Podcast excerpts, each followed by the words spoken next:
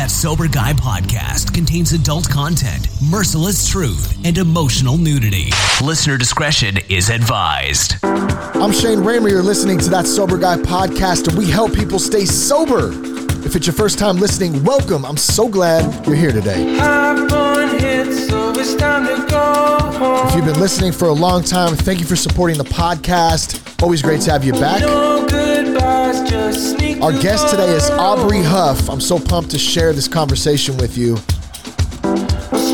Aubrey played Major League Baseball for 13 seasons with the Tampa Bay Devil Rays, the Houston Astros, Baltimore Orioles, Detroit Tigers, and a team that is close to my hometown in the East Bay area, the San Francisco Giants, uh, which Aubrey was a part of when the San Francisco Giants won two World Series championships.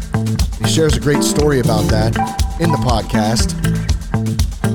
Aubrey also recently started a clothing line called Alpha Americans. You can check that out at alphaamerican.com. Give Aubrey a follow, Instagram at HuffDaddy76 and also at Alpha underscore American underscore official.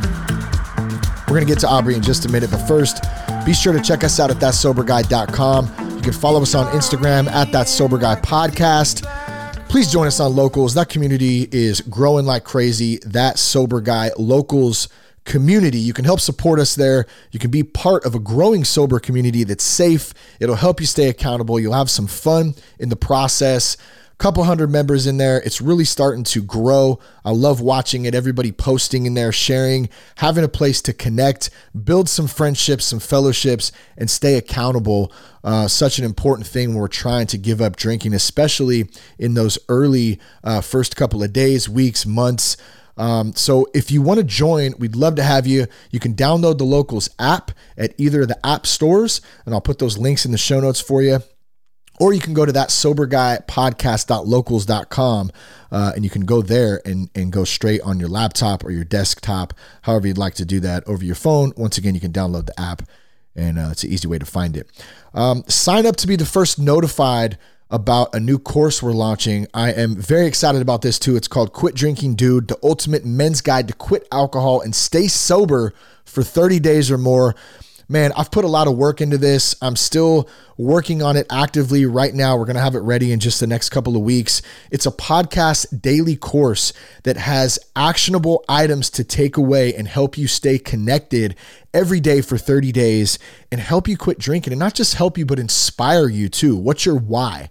We're going to ask those questions do some writing, do some thinking, do some podcasting. There's some videos in there, and there's a ton of great resources to help keep you connected. And so I'd love to shoot you an email as soon as it's ready, as soon as it's launched. Just one more time, go to thatsoberguy.com and you'll see a pop up there. You can enter your email, and I will shoot you over that email as soon as the course launches in just a couple of weeks.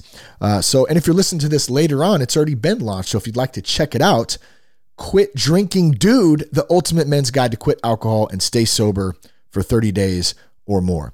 All the links today will be in the show notes for you, make it easy to find. And uh, look, before we kick this thing off with Aubrey, I just want to say a big thank you to him for coming on the show, speaking so openly about using alcohol, uh, about using Adderall and his struggle with that, uh, about giving up drinking. Uh, shares some stories uh, about baseball, of course, one in particular about Nolan Ryan, which is uh, great and uh, it was funny. There's some good some good elements of all different parts of a good conversation today of two dudes just hanging out and shooting the shit. Also shares about his father, man, some personal stuff too. So I'm so excited to share this with you guys we love you guys man. This is one thing about the sober community is we can all be different. We can have different opinions. We can have different viewpoints. And at the end of the day we can respect those and we can come together as one and we can learn from each other. Even when we disagree with certain things we can still learn if we keep an open mind and understand that we all have freedom to make choices that affect our lives and our families the way that we want to and that's one of the most beautiful things about this beautiful country that we live in. And uh, I'm just so happy to be a part of your recovery, of uh, the, the community itself, and really stoked to have Aubrey Huff on the podcast today. So without further ado, here is Aubrey Huff. Man, look at all them shirts in the background, dude. That's oh yeah, that's man. nice. I You got, the I got. I just got full inventory yesterday, so we're ready to rock some my shit. I can't keep these damn things in stock, dude. It's crazy. Oh, I bet, I bet. And you you haven't even launched. Uh, you didn't launch Alpha uh, America American not that long ago, right? I mean, just yeah. I mean, it's it hasn't even been three months, dude. It's, yeah. I, yeah, it's been crazy. Are, are, we are we live right now? Yeah, we. I'm. I just hit record, so I think what I'm gonna do is, um, if that's cool with you, we can pause if we need to. Just let me know. Um, okay. Obviously, we're not live streaming, so we're good on that. Right. It's gonna be. Um, you know, I'll, I'll, fix everything in post production. But uh, yeah, it was funny. I did a podcast with Ed uh, Latimore a couple weeks back. I think I had sent it to you. And normally I do um, you know, a little format, little intro and stuff too. But I've been noticing lately that I don't know what it is for maybe the it's Zoom or whatever platform it is. It's nice to like just get on and, and just like chat. So I'm just kind of doing the post production later, I think, as I'm moving forward with the show. So it's been fun, man. It's been a good time. Yeah, I, I like loose, casual chit chats, like you're having a drink with a buddy at a bar, exactly. right? Even though yeah. even though this is not a, a drinking podcast, right? Yeah. Um, so uh, yeah, I, I was doing a podcast a little bit over a year ago, and I had you know management involved. People tell me what I should yeah. and shouldn't say, and they picked my host and it. And then I had guests that I didn't even want on. It was the most yeah. miserable experience of my life. and I'm launching a podcast uh, Monday no with uh, a guy named Vince Russo who owns the platform. He said, "Dude, you got free reign. We'll awesome. set you up with a telephone call. You can have callers call in. It's just going to be a me talking with my audience yeah. loosely, having fun, right? I'm sure I'll get some haters, but just yeah, you know, something that's easy and where I'm not pumping a lot of money into it. Just a, it's more of a mission yeah. and a passion than anything, right? Yeah, dude. Two two things you said. Uh, number one, having fun. So I vote because I've been doing this show since 2014. I was six months sober at the time, and I was like, man, how am I going to stay sober? Maybe I could share my story and help some other people. What the what, like? Let's start a podcast. I don't even know what the hell a podcast was at the time, but uh, started it, and and people asked me, well, how long are you going to do it? You know, what's this? What's that? I said, man, the day that I stop having fun doing it is when I'll quit because yeah. what the hell is doing anything if it's not you know fun at the same time? And then I think people that's what people want to hear. They want to hear real conversations. They don't need a bunch of management BS like controlling everything from the outside, you know. So that's cool. What's the name of the podcast? Can you talk about it or? Yeah, it's, it's I think we're going to call it off the cuff with Aubrey Huff. Nice. And just it's yeah. going to be about pretty much anything. You know, I'm pretty I'm an open book, man. Yeah. I, can talk about pretty much anything. I don't I, I, wouldn't consider myself a book smart guy. I mean, I went to University of Miami, so I, am kind of stupid when it comes to those uh, kinds of issues and with books and class and everything like yeah. that. But but I have always had the ability to read the room you know, um, communicate with people, look them in the eyes, shake their hand, be able to give people exactly what they need to hear if they're struggling in this area or that area. Because I've been through damn near all of it. I think the biggest people in the world that have gone through experiences like you and I have can people can get the most out of. Not so yeah. much people that are making a ton of money speaking, right? So, yeah. Um, you know, I just I just want to share my story and and I have what you call common sense smarts, I think. Yep. And so it plays well in the uh, podcasting world, hopefully. One of my favorite pamphlets by Thomas Paine, Common Sense. With, which, is be, which is being lost in today's world. You know, a hundred percent. And I think that, um, you know, God, it says in, in one of the books of the programs that many of the people who listen to this show uh, are part of, um, God gave us brains to use. And so if we step back a minute and use a little bit of common sense, a little bit of critical thinking, um, I've been talking a lot about lately about perception versus reality. Like, I know that I'm having this conversation with you right now. It's real. Like, I can see you, we're talking. The shit that comes through through a screen or a television or uh, whatever, I don't necessarily, we only know what we've been told over the years. You know what I mean? Yeah. So I love just kind of stepping back and just, if I, if I stay in that lane of what I can see and what I know is real, man, I can have a little bit of a better experience. Do you know what I'm saying? Like, yeah, I mean, I think the biggest thing that I found that like over the last two years with all this pandemic nonsense going on, when when all this COVID started happening, my first six months, you know, you're locked in the house. All I was watching was Fox News, and then I'd go to mm. CNN and just watch the difference, the flip flop, and yeah, was watching the riots and all that stuff. And my mind started getting really dark, right? And like, wow. I, and I started feeling bad, depressed. I, it wasn't you know just being locked in your house. And what I started doing, I started drinking. Mm. You know, Tucker comes on at five, I'm gonna start having a whiskey and let's let's enjoy watching the world burn, right? Yeah. Oh, yeah. you know, just soak it wow. down, and and uh, that got pretty bad for a while, and then you know, one day I just woke up, and this dude, this I got to turn this shit off. Yeah. And I just kind of purged from it and you know, got back into the word, right? And I think, you know, one That's of the big steps, you know, the 12 steps is your higher power. Mine's Jesus Christ, right? Yeah. And um, so I think my faith really kind of brought me back and turning off that negativity and getting back to positive thinking. And, um, and I didn't quit immediately. I mean, there was mishaps and screw ups and you had a, a six days sober, then you screw up on a weekend. And it's to the point now where I'm about 22 days in, um, longest I've been in quite a while. Nice, man. And Congrats. it's and and honestly, I'm at that point now, and I think uh, a lot of people that have tried to quit drinking, my biggest challenge is the boredom, mm. right? Yeah. You know, when I don't have my kids, it's a Monday. Last last night was hard, yeah. and I'm sitting in my house. It was about 5:30, and I'm thinking to myself, man, what do I do? What do I do? I've, done my shirt stuff. I've gotten, I, I, was over it. I've done it all day long. Didn't want to really watch the news. I'm like, hold yeah. on second. I got to get out of here. So I just hit a bike ride. and, you know, nice. I did like a five, five mile bike ride, came home, had a protein shake, and I was great. Hell yeah. And I feel like over the last three weeks, the one thing I've done that's really helped is I'm a morning workout guy. Yeah. So I switched my morning workouts to later in the evening. Mm. So when that five o'clock need to pour five o'clock somewhere bullshit comes, yeah. hey, I'll just yeah. go in the gym and get something. Feel that po- that negative um, addiction with something positive. Yeah. That's worked for me so far. Yeah, that's great, bro. The, yeah, the gym is a big one. We just uh, we just joined up over here at UFC in Huntington Beach because we moved here a few months ago. So we're kind of just trying to get dialed back in and, and, meet some new people and just get the community aspect going.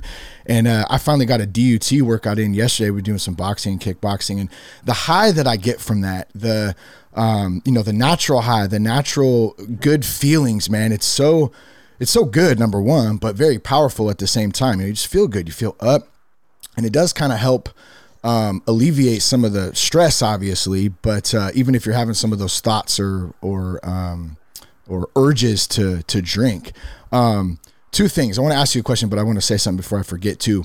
You talked about riding a bike, dude. There's something when we can reconnect to shit we did as kids, like as simple as riding a bike or a skateboard. Like I take my son to the skate park often. Um, whatever it is, there's something there that childlike spirit comes out. I think that's what Jesus and God wanted us to project too, that childlike faith. Um, it's really powerful. We get all old and moldy as men, dude. We're like fucking responsible and we got all this shit to do. And then all of a sudden it's like life hits you and man, I don't even know who I am. Um, do you find some of that? I mean, does that does that resonate with you?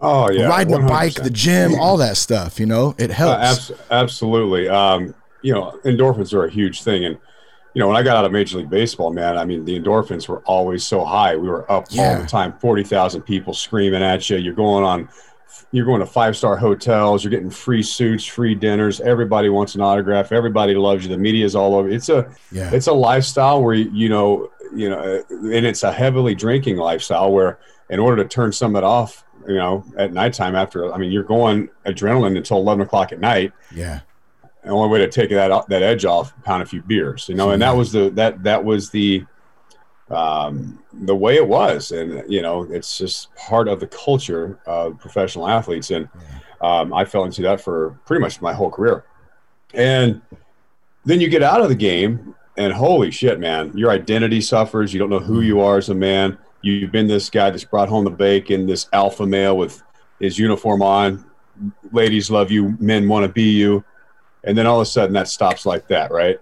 And uh, you you struggle mentally of uh, that purpose, that fire. I yeah. mean, it's hard to replace that adrenaline, and the the average fan will never know that adrenaline out there on the field. And then when you go into the real world, it, you can't re- you can't yeah. replicate that. Yeah. And so I think a lot of athletes, myself included, went really dark, started drinking a little bit more just to take that uh, misery and pain away.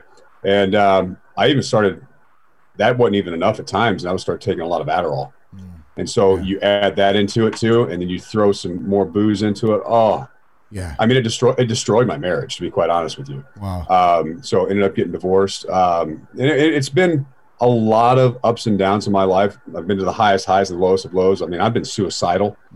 Um, you know, especially um, you know t- when the divorce was going on, things of that nature. Yeah. Um, and I think everybody that's gone through that divorce machine and and then feeding their emptiness with booze and alcohol, if they're honest with themselves, have considered ending it all. I was there, Yeah. and um, so for me, it's been a gradual process to here, right? I mean, like I said, 22 days. I mean, it's it's good, you know, it's a start, Yeah. but there's a long way to go for sure. And Yeah. and for you know, I'm sure your most of your audience are people that are sober or, or wanting to get sober or struggling to stay sober. Um, but I think the biggest thing is for me, the one thing that got me over the Adderall for sure was I fucking wanted it. Yeah. That's Right? good. You know, Yeah. it, there was no ands, ifs, or buts. There was no like, yeah, I'm going to give this a try. I really need to. I think I should. There was none of that. It was like, fuck this. I'm done. I am over this. I want to change. It's over. Yeah. And when I did that and I made that decision, the next morning I woke, I didn't want it. Hmm. And it was easy. And I didn't need rehab. I didn't need any of that stuff. I just quit because I wanted it. And with the booze, I'm still kind of trying to figure that out. Like, wh- Yeah. ha- ha- I'm, I'm on I'm on that fence. Like, am I going to do this forever? Right? Is this just a three month thing? I don't know, and so that scares me. Yeah. Right? You know what I mean? And I no, I do, and I think I think that's good that you point that out because I think it scares a lot of people. I know it scared the hell out of me. That was like my crutch, you know. That was what I went to to deal. I always say, yeah, I have a problem with alcohol. I also have a problem with feeling shit. Like I just I don't like to feel stuff. Sometimes it's um, you know any emotion, um, and so alcohol is a tool to help deal with that. And one of the one of the reasons I wanted to have you on the show obviously because you you know you're on you're on this new journey without alcohol. And it's also man because you have a lot of influence over dudes out there. Like i mean you started a company alpha american. It's i know it's geared towards men. I know you have some ladies um, um, products and stuff too which is awesome. Um, but dude there's so many of us guys out there who struggle with this same shit.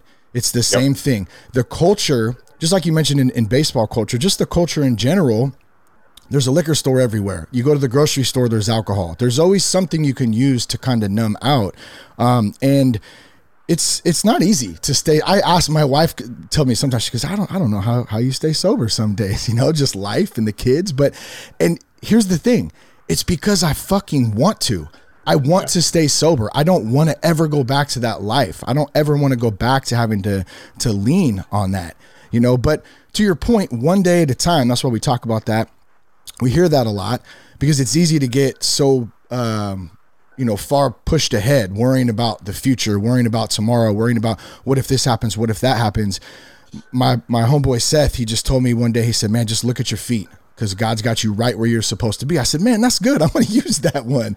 So it's like i can just be like i'm right here you know supposed to be supposed to be talking to you. Um one one one thing i wanted to ask you too you, you mentioned about the the adrenaline and you know that when you're coming off of that um how do you how do you uh, uh, adjust back into like a, a normal a normal life or nor- I mean, what the fuck is a normal life after living that too right. yeah Right. Yeah. I, you know, I don't. I don't think it. Uh, I was always thinking that maybe one day this feeling would go away. That that I would stop just all of a sudden missing baseball. Just, and I've come to the realization I don't think it ever will. You know, that's always going to be a part of me, right? Yeah. I went through that experience. My body, my my heart, my spirit. Is, it, it- you can't forget all that, right? yeah Um, but you know, for me, I've replaced a lot of that passion into um, bettering myself in the gym. Um, I'm actually in better shape now than when I played, which is crazy. And I'm 44 years old. yeah Um, and I don't drink as much. That's for sure. I mean, I was a complete sh- shit show when I played. I, I when I look back at it now, I think to myself, how did I hit 242 career homers, hit 278 with almost a thousand ribbies? How did I play 13 years and never get hurt? yeah And I was, I mean, I was one. literally drinking every night. Wow. And people ask me all the time, he's like, Aubrey, you think if you would have taken care of yourself, you would have been better? I'm like, that's a good fucking question. Hmm. I mean, A, maybe. Or on the flip side, B, it's like that Mickey Mantle syndrome, right? Yeah. Where, Yeah. you know, you think you're playing good because you're drinking and you're taking all the pressure off you, you think you are in your mind, right? yeah Um, so, you know, but I'm certainly paying for it now as I've gotten older. Everything hurts, you know, 44, you know, from the baseball and everything. Yeah. And I'm feeling it more now that I've quit over the last 22 days. No, I, I It starts to people- come out the the right. Yeah, like you're, you feel like you're detoxing. yeah. Like I, I mean, I hear all these stories like, man, I've never felt better. I'm like, when the fuck is that going to start happening? right? you know? So, Yeah. uh, you know, I, I, I feel in the morning, you know, you wake up, you crick a little. As the day goes on, I get in the gym, I feel a lot better. But, you know, I know it takes time. It's a process. And I, and I think that's Yeah. another thing that people need to realize, you know, in life in general, anything, you got, it takes time, right? Um, I, I know that. And you, and for me, I, I've, I've talked to plenty of people. I've gone to AA meetings. I've got buddies who are sober, like Aubrey, you're on the right path. Yep. The first, the first month, two, three, probably going to suck, and you're going to have a lot of demons you got to battle. But you got to sit in that uncomfortability Yep. um, and That's just good. and just own it, man, and know that if your mind starts drifting or you're in this fog, and I've got I've experienced a lot of that in the last weeks where I'm just foggy, yeah. yeah. right? and I'm just staring off in the distance, like you know, I snap myself. I'm just staring for ten minutes. What the fuck Yeah. am I doing? Yeah. And uh, no, that's normal, right? And Yep. it's your brain, it's your brain just years of destroying itself, and it's a little foggy, and it's it's Yeah. healing. It'll heal. It just takes some time. Well, I think there's, I, I I love that. And I think there's a good analogy to this. It's actually one of the, the questions I wanted to ask you about. Um, I was kind of thinking about last night, as I was thinking about today, like the grind of being successful at anything we do, whether it's baseball, whether it's a nine to five, whether it's starting a company, um, a marriage, uh, a being a dad. Um, there's a grind through it. There's a path, you know, there. And so like a lot of a lot of people that say, "Man, you know, Aubrey Huff won two World Series, Major League Baseball player." A lot of people don't take the time or maybe they, you know, they just don't know to go back and look at the fucking grind that went through to get there. How many days did you want to quit? How many days were you like, man, I'm done. Like this is like I, I don't know, God. Like what's what are you doing? You know, but you you ride it out, and that's part of the process. And I think it applies to the same thing that you're talking about going through right now when we're quitting drinking. Like it sucks some days, especially in the beginning. It's tough, but it does get better. It gets a little easier. You get a bigger community. You get bigger. Uh, you get more people to support you. Um, you know, and so can you talk about that grind? Just even whether it applies to baseball or whether it applies to what you're going through now. Like, how do you get through that? Yeah, I mean, there was there was never a time in my life uh, during the grind, even when I was going bad uh, through college or minor leagues, even in my big league career, where I ever thought about giving up because I loved what I was doing so Yeah. much. Right, and I think that's what a lot of people don't get in this world is they do jobs or they do things because they need to get a paycheck and they hate what they do. That's no way to live, man Yeah. since I've retired, I've tried so many different things, throw so much shit against the wall, and I quit within two months because I hate it. It's not, it's not, and people, are, you, you got to give it a chance. I'm not going to give it a chance if I wake up every day miserable, hate doing what I'm doing. Yeah. Right. So I just, I, I've been bouncing back and forth into things. And to me, that's insane, right? If you continue to do something you don't want to do just to make money, there's mm-hmm. more to life than that. And so with baseball, I, even when I struggled, it kept me going because I knew because I loved what I did. And I think Steve Jobs or said something along that lines before he died. Is like that's that's the very definition of insanity is people going to work every day for jobs they hate. Yeah. It's something that Yep. you know. But um, same thing with sobriety. Like you know, for for me, like I was telling you earlier, right now it's I'm starting to love how I'm feeling Yeah. you know things are starting to wake up and i keep hearing how great you're going to feel in six months. And just you got to be patient. I'm like you wish you could hit that fast forward button and be there now right? And to know what that would feel like. Um, but i'm loving this process right so far. Yeah. so that's that's what i'm really enjoying. Like i love my baseball process. I'm loving this process too. It's the battle right? Because i've grinded so hard in baseball. I've gone through the failures and the bullshit. Yeah. to me this is no different. It's just a different way of looking at it. That's more physical. This is more mental. Yeah. So do you are you starting to you talked about the fog. I hear that a lot too. I remember going through it myself, just a little little bit foggy. Kind of feel like your brain is is almost defrosting. Um, is that is what do you do on those moments when it gets you know, I guess well you kind of said you go on a bike ride, but you're you're trying to have different things to do to keep you occupied because I think the boredom is what gets to a lot of dudes out there too. Or it's routine. I get home from work, I had a commute, or maybe it was just a long day. And what do I do? I'm gonna go crack a beer because it's that routine. How how do you break those routines, man? Have you noticed anything with that, or how do you how you been doing? Well, that? yeah, my, my routine, like like I was saying, when I, at five o'clock when I that happy hour time, I go Yeah. hit the gym. But when I'm having that brain fog, that's not always the case. You just can't snap yourself out of it and go hit the gym. I don't want to. I don't need to. And I remember my, my ex-wife is over a year sober now, and Nice. we have a great relationship. And we talk a, a little bit about this, and she's kind of seeing me through this too, which has been cool. Um, and she said, "Yeah, I experienced that too." She goes, "Aubrey, the, the best thing you can do is just sit in it. When you have that Yeah. brain fog, sit in it. Feel the uncomfortability. Don't try and numb, numb it out." Because I think a lot of people they have emotions and they try to block it out and not deal with them. And I did that a lot in my life, Yeah. not dealing with emotions by drinking. Right. Yeah. And so now she's like, it's important you sit in this moment, know that you're bored, know that it sucks, know that you have no energy. You and I've tried to read, and when you have that brain fog, you can't read. You know, you- you're just like Yeah. you're not locked in at all, right? You don't have way. no desire to. You don't even want to watch TV. You're looking for any distraction. So what I found when I had the brain fog, I'm like, you know what? My obviously something's healing. Some my body's healing. I'm going to take a nap. Yeah. You know, I just take a nap. Fuck it, right? You know, Yeah. you know, if I have my kids, it's they're you know they're 12 and 10. Uh, they can take care of. Hey, kids, because you got to take care of you. You can't take care of you. You can't take care of Yeah. any, anybody else. So I'll go take a 30 minute cat nap, and by and large, most of the time I wake up, I'm more refreshed. I'm like, hey, get a cup of coffee, let's go. You, for me, I just lay there and, and relax in this boredom, if Yeah. you will, or that this fog. And so that's worked for me. A nap, Huh. simple as that. That's good though too because you're and I love that advice from your ex-wife too and I think it's great that she's supporting you and you guys are kind of walking through this. Um, that's huge because you need that support from everyone, especially those you know close to you. Um, but you are you're sitting in it, you're just accepting it instead of running from it. Okay, even if it means taking a nap, you know, there it is. I'll just rest it because it normally passes. It's like okay, I'm having this urge. Let me call somebody, take a nap, go on a run, whatever. It's gonna pass. Um, I know this is totally off topic, but I didn't want to forget about this. I saw you are a big Nolan Ryan fan. Nolan Ryan. Oh yeah, yeah, he- Yeah. yeah. I saw him throw his seventh no hitter in Oakland when I was a kid, and it was just freaking. It, it was like magic, man. I I never forget that.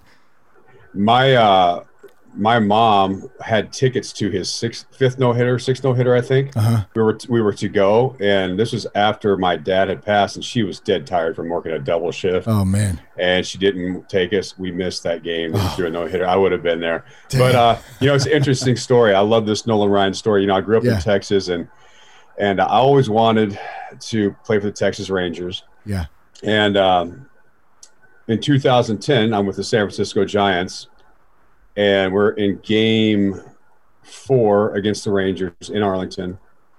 And uh, I end up hitting a game winning two run home run in the top of the third inning. It ended up being the game winner. yeah, And uh, looking up, we just taken a 3 1 series lead in that series. But as I'm rounding the bases, going into home, high fiving my teammates after the home run, I happen to look over by the Rangers dugout.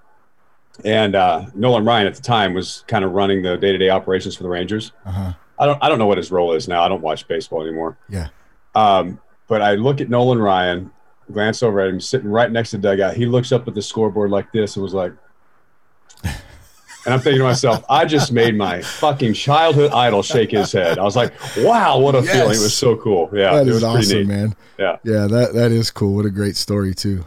Um, freaking Nolan Ryan, man. Yeah, just Yeah, it's an interesting story how I got into baseball too. I mean, I was six years old and I, I started playing a t-ball, literally. yeah, My grandmother and grandfather, when my mom was working, we stayed over at her house, and they loved the Texas Rangers. We lived 40 minutes west of Fort Worth, uh, Arlington, Texas, and they listened to them on the radio or on the TV. And anytime I was over there, I was sitting in my grandma's lap and watched the Rangers.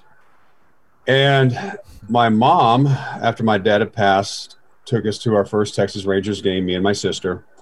And as I'm going to the game, we go there for batting practice. At the time, I was doing all these little doodly pictures of like, you know, our acrylic logos of each and every 30 Major League Baseball teams. yeah, I happen to have my Rangers one. It was about 12 by 12. It was a little square canvas.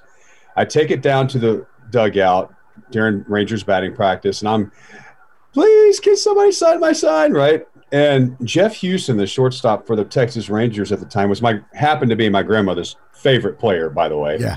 Comes walking over my way. I'm like, Mr. Huson, can you sign my painting? He goes, Yeah, son, I'd love to. Did you paint that? I go, I did. I did. Wow, that's awesome. I said, You're my grandma's favorite player. He goes, Oh, that's sweet, son. This is a cool painting, dude. So he signs my painting.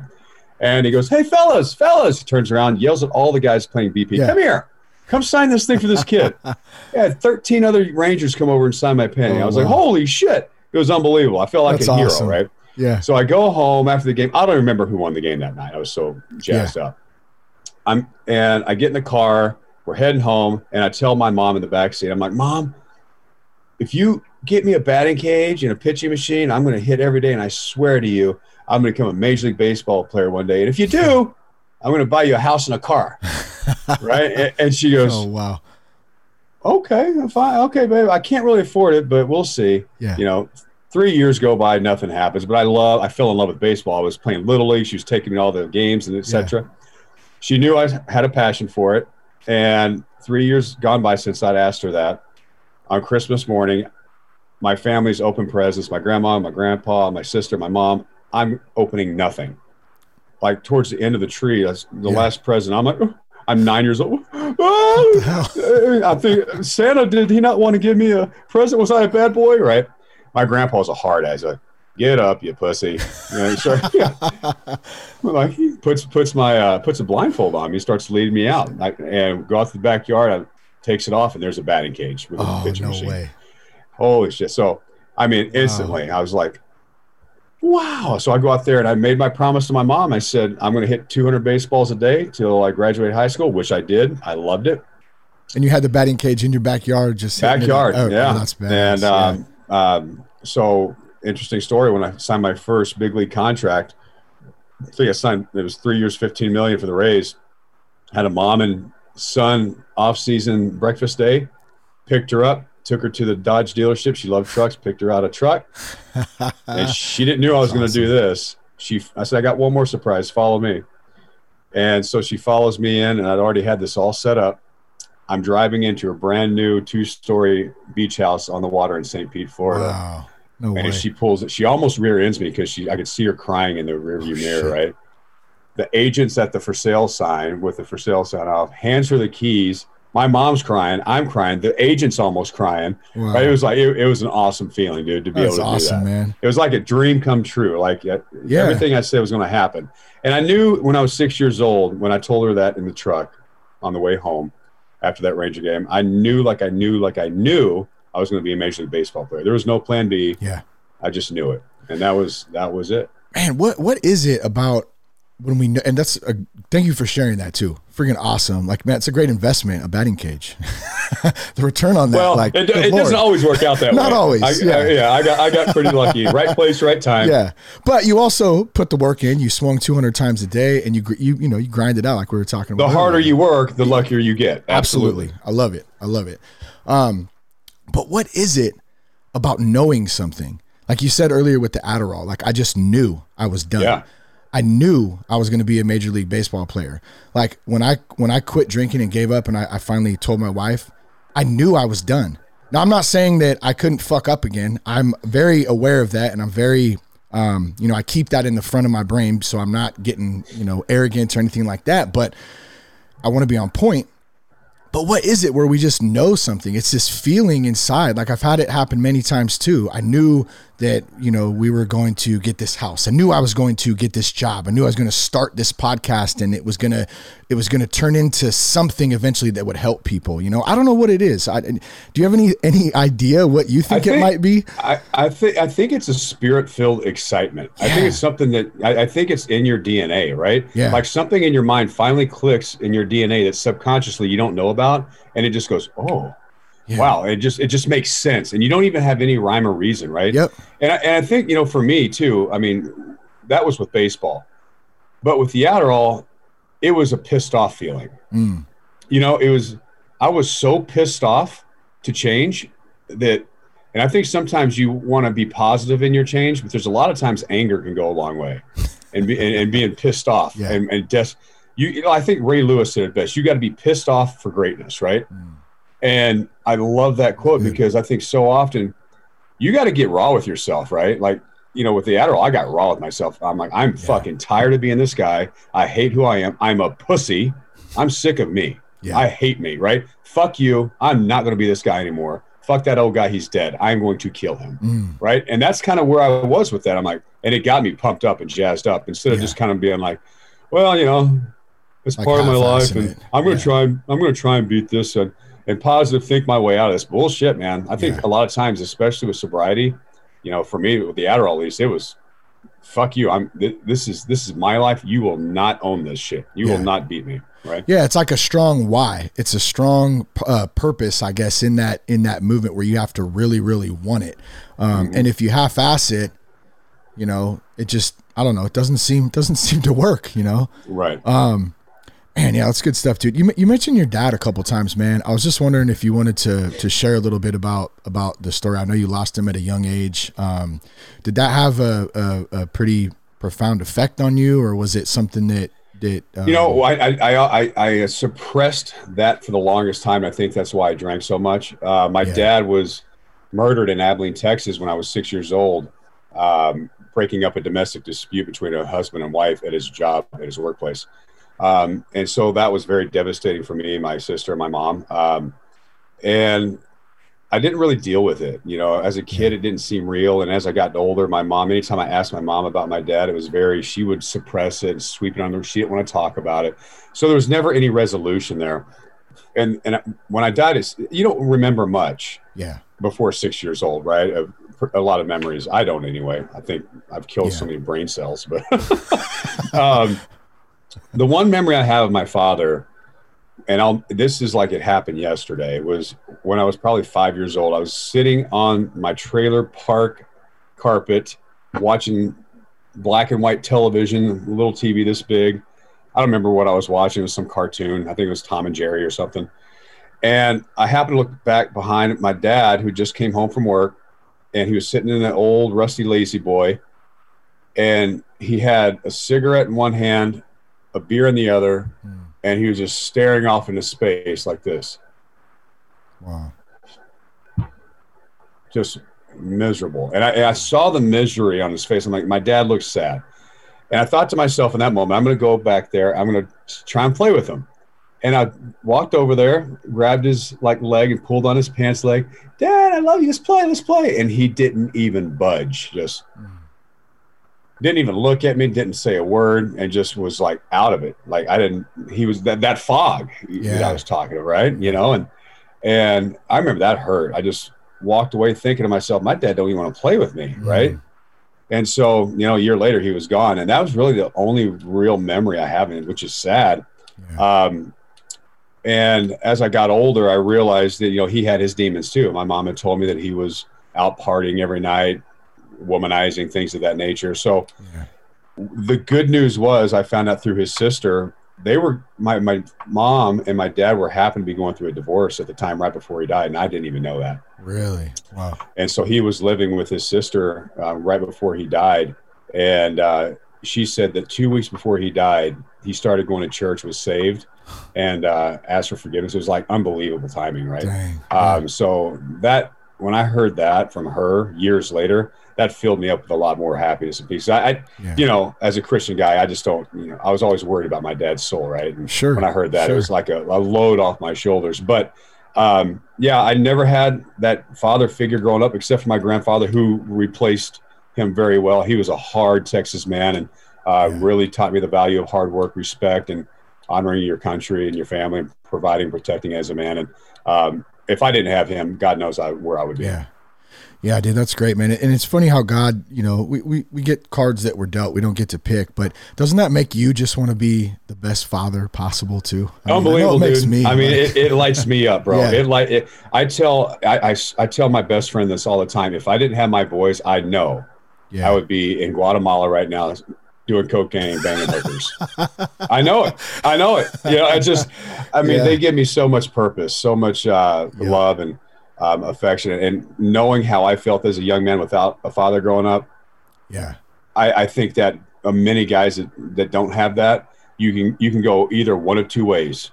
you can go dark as hell because you didn't have a father growing up and use that as an excuse, or you can be a better man for it, knowing what it feels like as a young man not to have a father and be the Yeah. best dad you can be, which I chose. And I love it. I love being a dad. If I wasn't Yeah. a dad, like I said, I'd be in a lot of trouble. I just, I, I sacrifice so much for those guys, and it's not even, it's not a job. It's a pleasure. Yeah. quite honest with you. No, it's it's it's great, dude. It's good. I I know hundred percent, man. Like my my kids, the that's that's everything, you know, everything.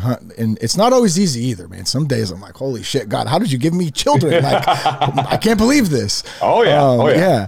Um, you, you you mentioned something that that hits me like, um, you know, kind of the victim mentality, I guess. You know, like what? Well, my, I didn't have a dad or this or that or whatever. I remember I was talking to my sponsor one day. And I was bitching about all the things that I'd felt that my dad didn't do and that he he couldn't do. And he goes, and he doesn't he doesn't do this often either. He's pretty chill dude. He goes, "Will you shut the fuck up?" And I said, "Whoa," and and uh, and I go, "Well, what do you mean?" And and he he goes, "Man." He goes, "You're sitting here bitching about all the things you don't, your dad didn't do, and your your dad didn't do this. You're setting expectations that your dad will never be able to meet. So get over it." He goes, "Look at all the dudes that uh, God's put in your life. Look at all the other men that God has provided to show you the things that you expected from your dad that he couldn't do. He's on his own journey himself." And you kind of mentioned that too about your dad. You kind of come to realize that our parents are people too. They're not just mom and dad. And then like that changed the whole perspective for me to be able to look at, and I, I guess the word that's coming to mind right now is grace. Just like Yeah. giving people grace, number one, and giving myself grace in that moment and allowing myself to learn, okay, man, yeah, wait a minute. I don't have to think like that. You know, but here's the point to that. The victim mentality fucking destroys people, period. Yes, Whatever, yes. whatever um, situation it is. And, uh, you know i i just i can't i can't express it enough how much some personal responsibility we need as men out there in the world today and that's why i love alpha american too and you're probably doing the same trying to show your boys i'm trying to do the same show my boy that like it's okay to be a man you know what i Yep. mean like Yeah. it's okay is that you want to talk a little bit about alpha american i mean is that kind of some of the culture behind it or Yeah. what's your I mean, your? I, I have a sh- I have a shirt that's my best seller. A matter of fact, Shane, and it's uh, a shirt that says "Band Participation Trophies." I love that i'm gonna get that Yeah, by it- the way it- it's the it's the number one seller by Yeah. far. I can't keep it in stock, and it's actually I just got a fresh stock yesterday, so get on it. yes i will Uh, i will Um, so, you know, I, I feel like in this society today, you're right. The culture is victimhood mentality, Mm-hmm. and where did it all start? And in my opinion, it was when these kids are um, started getting all these participation trophies. Yeah. we've taught kids today. I didn't get all that stuff. If we got second place or lost a championship, hey, you know, great season. Let's go get some ice cream. That was it. Yeah. We didn't get trophies. We didn't get. We weren't putting them on the. I didn't get a ribbon yeah right so and this this was this is how we grew up and over the last 20 30 years we have this philosophy that you know we got to coddle these kids and make them feel like special they're they're special no they're not Every, you know you, you, in order to be special you got to work you got to be grind you got to to achieve number one status just like ricky bobby said maybe first you're last right so yes you know, I, I hate this culture of all these participation trophy winners that are now in our society today. They're all grown up, Yep, and they're the same ones that are hitting the streets, that are burning down buildings, that are pissed off because what they've realized is, oh my gosh, I'm 25 years old.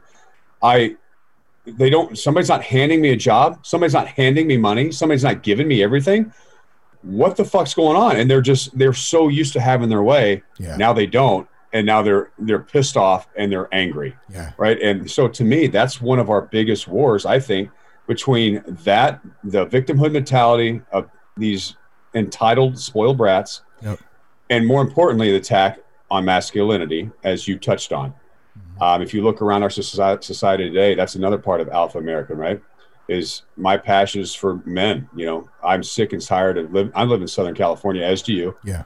I don't know how, how many times you walk and see a guy wearing a purse, right? or, or, you know, these skinny, frail, blue haired guys eating granola and telling us how to be masculine, right? No, or and telling us it's okay to dress like women. Yeah. It's confusing. And what we're teaching young boys in school, I can go off on this forever, Shane, but Yeah. look at our young boys in school today. The majority of our boys today most they're all inherently rambunctious. They mm-hmm. want to compete. Oh yeah. They want they, they want to have fun. They're loud. Their testosterone's starting to rage. And so teachers who are let's be honest, mostly all women, think there's something wrong with this child because they can't be controlled. So they have a sit down with mom and dad, and dad has no backbone and doesn't take up for their kid. And this teacher convinces them to go take their kid into the doctor who pumps them full of Ritalin or Adderall. Yep. We're, we're destroying young men uh, through society through lies. Um, kids are naturally rambunctious, little boys. And um, the attack on men in society, and it even happens in the divorce court, family court system. Oh yeah. Most of the time, it's men getting fucked over, you know? So, California is um, the worst for that. and if you can, yeah, For one and of if you can, and if you can take out the strong pro-American, God-fearing alpha male, Mm-hmm. then you control the world. Yep. Right? There's nothing to fear if you're a global a globalist or an elite. And now we're going through the rabbit hole instead of the sober podcast. But That's right. We could. Yeah. That's I. I but, but that's my yeah. that's my passion behind Yeah. my shirt brand. Um, my boys are my passion. A matter of fact, uh, you know, as of yesterday, I don't know if you heard Shane that Gavin Newsom uh, mandated that every city worker and um, healthcare professional get vaccinated. yeah. And then our governor here in San Diego is giving governmental uh, uh, asylum or something to restaurants who mandate that their uh, not employees but their customers be vaccinated. Won't let people unvaccinated to their restaurant. So I had enough, and I decided I'm going to start uh, planning a rally here in Nice. Southern California. So, um, and I'm doing this for my boys. Yeah. Not for. I, I'm sick of seeing it. Like if it, if I didn't have my boys, I'd be sitting back just watching the world burn, whatever Yeah. but because I have my boys, I want them to grow up in America that I believe in, that I love growing up. I want that for them too. I love it, man. We uh we appreciate the rallies. I'll just leave it at that. So please shoot me the info when you or if you need help even, you know, hey, Yeah. whatever, man. Um I yeah, love it. we're, we're I- locking in the uh, place and time um, as we speak, probably this week. Okay, awesome. I just and here's the thing, man. Like this, and and I'll I'll, I'll, I'll try not to go too far down because I do. I, I did this last year. I actually almost quit the podcast, man, just because I got really wrapped up in a lot of this stuff. And I'm the same as you. I'm very passionate about it, um, but I also I also try to separate like my recovery from it and it's really hard because it's it's Yeah. it's it's normal life stuff and i have a lot of strong beliefs but here's at the end of the day what i believe in and i think you would probably agree with this aubrey i fucking believe in freedom period Yeah. like Yeah. the illusion of the two party system is a fucking joke it's been like that for decades like it's never that's it's it's the perception of choice it's not true and so I don't care what side it is. I just want to be free. I want to have free choice. I want my kids to have a choice in what they can do. And right now, we're not seeing any of that. And so, of course, they're going to try to crush, um, you know, that alpha spirit, and it's not going to happen. So I, I'll just kind of leave it at that. No, I, I love it, man. Me and Yeah. you think quite alike. Yeah, and I always gravitate doing podcasts with people I know I'm going to get along with, right? And, and I, I will never do a podcast with a liberal beta male or or, or Yeah. a soy a soy We- Karen. yeah. Just won't do it. it, it there's Well, no there's no debate. There's no debatable. Um, they, they don't debate. So No, it's not a they- they- critical thinking conversation. They don't fight fair. They just yell down at you when you're making good points. They just yell and call you a racist or whatever. But you hit the nail on the head, dude. Like, I would consider myself a Republican. Um, and when I played Major League Baseball, I didn't. I wasn't political at all. I didn't give a shit. But Yeah. I woke. I woke up after I retired, watched how the media treated uh, Barack Obama, and how they treated Donald Trump. I'm like, wait, something isn't stirring the Kool Aid yeah. And I started watching and using my common sense. And um, like I said, I leaned Republican. And Yeah. as I've watched the Donald Trump fiasco over the last four years, I believe that God used him. And I tweeted this, or I, I posted on Instagram today. Yeah. I believe God used Donald Trump to wake up the masses to just show how evil both parties are Yep. and I still lean Republican as far as the, their policies, and because I don't, I believe in pro-life, you know, and I don't, I can't believe anybody would be a Christian being a liberal. It's just, I don't think it's, a, I don't think it's possible. so obviously, I believe in the Republican um, viewpoint, Yeah. but I know for a fact now, after what I've been seeing the last four years, that they are both part of this huge cabal Yep. that's part of this whole operation to appear like there's two party system, but they're all one, and it's meant to divide us. Hundred percent. and it took me the longest time to see that. It took me six years to see it. And I hope more and more people wake up because it's all a fucking lie. I, I, I do too, man. And that's that's one thing I love about the sober community is the the sober recovery community is 100% proof that we can all be from different backgrounds, different colors, different races, different different people. We have one thing in common. We struggle with alcohol maybe or drugs or whatever, but we can all come together and and live civilly and and be the the the good people that God designed us and and find purpose in that. The problem is is that you're right. It's it's a division tactic, and so until we start kind of seeing it for what it is, and I think it was KRS One, one of my favorite quotes. He said, and I'm I'm kind of paraphrasing because I don't remember exactly, but it was something along the lines of, "Getting mad at the president is like getting mad at the manager of a McDonald's if they raise the price on a Big Mac or something along those lines. In other words, this th- there's there's a very broader picture here um, that that if we don't take the time ourselves as individuals to look into and study a little bit and look at the Constitution, look at those types of things that history has done that you don't know because we weren't taught that shit in school. They didn't teach yep. us that. You know what I mean? Like that was not on the agenda there. The agenda was to be a tax asset. Now I'm getting on a fucking soapbox, soapbox myself too, but I yeah, I just I just love freedom. I know you love freedom. I hope everybody listening to the podcast right now can just understand that yes, my mission is to help dudes stay sober. Like period because if you can stay sober, it awakens your spirit from within and the rest falls into place. At least in my experience, that One has happened. thousand percent, Shane. And I say this all the time. I don't think you could, as a human being, a flawed human being, see the truth unless you have the Holy Spirit. Mm. Like if for me, if, if I didn't have the uh, discernment of the Holy Spirit, there's no way I could see all the lies before me. Yeah. You know, yeah. Uh, um, just the the things, the common sense I that I think I have. That's not me. That's the Holy Spirit. Honestly. Yeah. It, it's it, you know it's. I say when I have common sense and I can see things, that's being kind of like uh, arrogant, right? I just think that's a godly thing, uh, and um, and we will be like even in the Bible it says that even Christians uh, today we will be hated because we love Him, and we're seeing that that's right good. now. And yep. who are the people that are um, vastly um, anti-vaccine. It's typically the conservative Christian, yeah. you know, and yeah. and we are being put right now backed into a wall um, as enemies that we're killing people because we're not vaccinated. I think there's, you know, and I'm getting on off topic here, but I think there's a war coming mm. when it when it comes to um, the powerful elites that have divided us so much. They wanted the racial divide with the whole George Floyd. That didn't really happen. Yeah. So this is their new d- divisive tactic, and they're they're leading people to believe that unvaccinated people are killing people. Yeah. And that's going to be hard to step away from, mm-hmm. um, and to kind of debunk that because people don't know how to think for themselves. They can't see things for what they really are. They'll believe anything the media tells them and the media is owned by the people behind the politicians who are pulling the strings. Yep. Right. This country is not run by President Biden. It's not run by politicians. It's run by the people that have all the money behind them. Yep. There's, and who knows who that is? There's a great book that I read a long time ago when I started to kind of go down this this awakening. It's called None Dare Call It Conspiracy by Gary Allen. Very good book. I got to read that. What's it called? Yeah, none none dare call it conspiracy by Gary Allen. And uh, man, a lot of stuff that you're talking about, that we're talking about, um, that um, goes over the banking systems, um, you know, even constitution to some extent, and how you know it's used or not used. Um, in any case, I was going to say something else, and what the hell was it? I forgot now. Uh, dang it.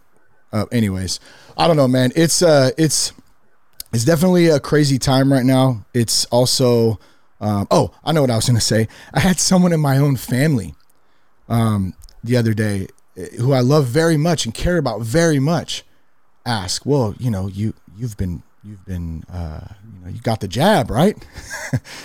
and my first response, because here's here's my favorite response to this when people ask me, when was the last time you had your butthole looked at? oh, that's right. It's none of your business. My medical I, I stuff. I like this one. I like this one. This one happened at uh, uh, to a buddy of mine. I guess he walked Yeah. into a Walmart or something. I guess I didn't say ago. that to the person that I love, by the way. I just want to clarify that though. I, I, I held my tongue, but okay, sorry, go ahead. It, it was it was like a liberal like college girl that Yeah. a greeter at like a Walmart, and um, he was like wiping down the, the the cart or whatever. He's about to pull it out, and she had the mask on. She says, "Sir, do you have a mask?" He goes, "No, no." She goes, "Well, are, are, are you vaccinated?" And he goes, "Do you like anal?" Oh shit. She goes, "I'm sorry, sir. Well, I mean." You're asking me private information. I just want to know. Yeah. You know, this is probably. I just wanted to ask you if you like anal. Yeah. she ran off like to go get her Oh, manager. He just man. went about his day. Yeah. That's how you handle these idiots, right?